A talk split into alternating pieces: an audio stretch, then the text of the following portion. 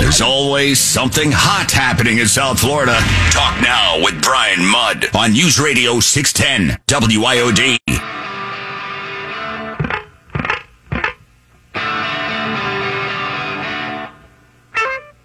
Presidents usually see a bump in approval ratings during a time of crisis. Biden is now at new lows. His overall approval rating at 36% in a new Quinnipiac poll. Just one in three approve of how he is handling the economy.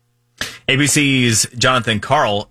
Yeah, that's because we got crises that are playing out here at home, none the least of which is that affordability situation.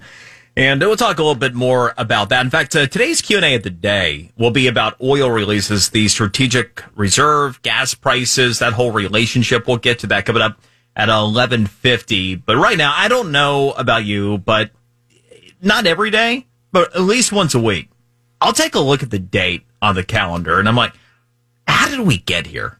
I mean, time just flies so fast these days. And to that end, I mean, here we are. It's April. Before you know it, it will be August in our primaries in Florida and November not long after that. And so now we're getting down to kind of brass tacks time to see how this midterm election cycle really is setting up. And on that note, last week you had St. Leo University out with their statewide poll that was uh, pretty eye opening in uh, multiple respects with a lot of their findings. Joining us to talk about this is Frank Orlando. He's the director of the Polling Institute at St. Leo University. Frank, thanks for joining us. Thanks for having me, Ryan. All right, so uh, go ahead and, and give us your top takeaways from your findings last week. Well, we pulled on a lot of different things. Probably the, the most relevant to the discussion on the midterm elections is that uh, President Biden's approval is uh, as low as it's been since we've been polling it during his presidency. Um, and the lower a president's approval rating is, the tougher it is for his party to overcome that uh, type of momentum in a midterm election. So that's a national picture. And then uh, statewide, the the biggest issue is that we see Governor DeSantis in a pretty commanding position against all three of the Democratic uh, challengers that he could face. Uh, that race will probably, you know, get a little bit tighter as we get to uh, November, but he's in a pretty strong position already being around 50% this early in the cycle.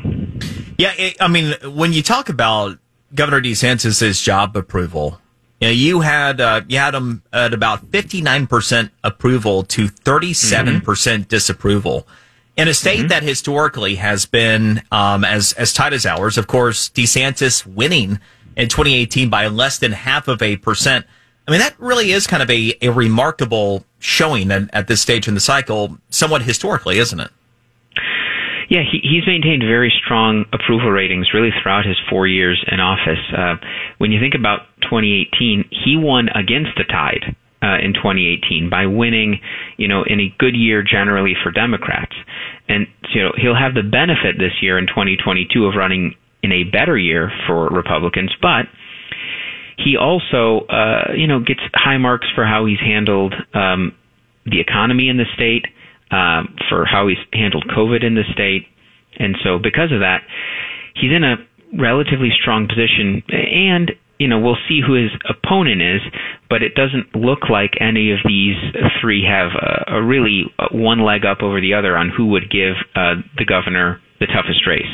So he's in a strong position, um, and, and maybe the other thing to consider is how popular he's becoming among national Republicans as well. Uh, last year, we polled on, uh, you know, who among the uh, candidates uh, for 2024 would be the most popular if President Trump didn't run uh, again in 2024, and he was sixth or seventh place nationally. He's now very uh, firmly in that second in that top position and that second position behind President Trump, and he surpassed all of these other national Republicans. Yeah, Frank. On that note, and uh, you know, I'm I'm curious if if you might have any insight in this regard as well. Mm-hmm. One of the things that I was I was watching was whether that could end up being a liability. In other words, you have Floridians that are focused on our concerns, our state, and you know the mm-hmm. idea of running for reelection as governor, and you know with an eye on something bigger before you would even finish your term, you know, maybe that wouldn't wash well in our state. But I haven't seen any indication that if he did make that decision down the line, uh, that Floridians would be willing to punish him right now for that. Yeah, no, I, I, and I think he's been pretty careful in not saying, you know, my ambition is to run in 2024. I'm running in 2024. Uh, so, you know, he hasn't made that sort of mistake. But from looking at our polling, that has definitely not um, been a concern of of Florida voters. Do I think that this could be something, you know, once the Democrats find their nominee, that's a, a line of attack? You know, he's using this position as a stepping stone. The issues that he's, you know, um, championing are just uh, designed for the 2024 primary. Sure, but quite frankly, as long as we have a, a relatively strong economy in the state um, we've you know been able to handle the the difficulties of the four years because he's had a very four year difficult four year term in terms of things happening in the in the world and in Florida. He's going to be in a strong position, and I think Floridians will probably reward him for that unless they, he gives them reason not to.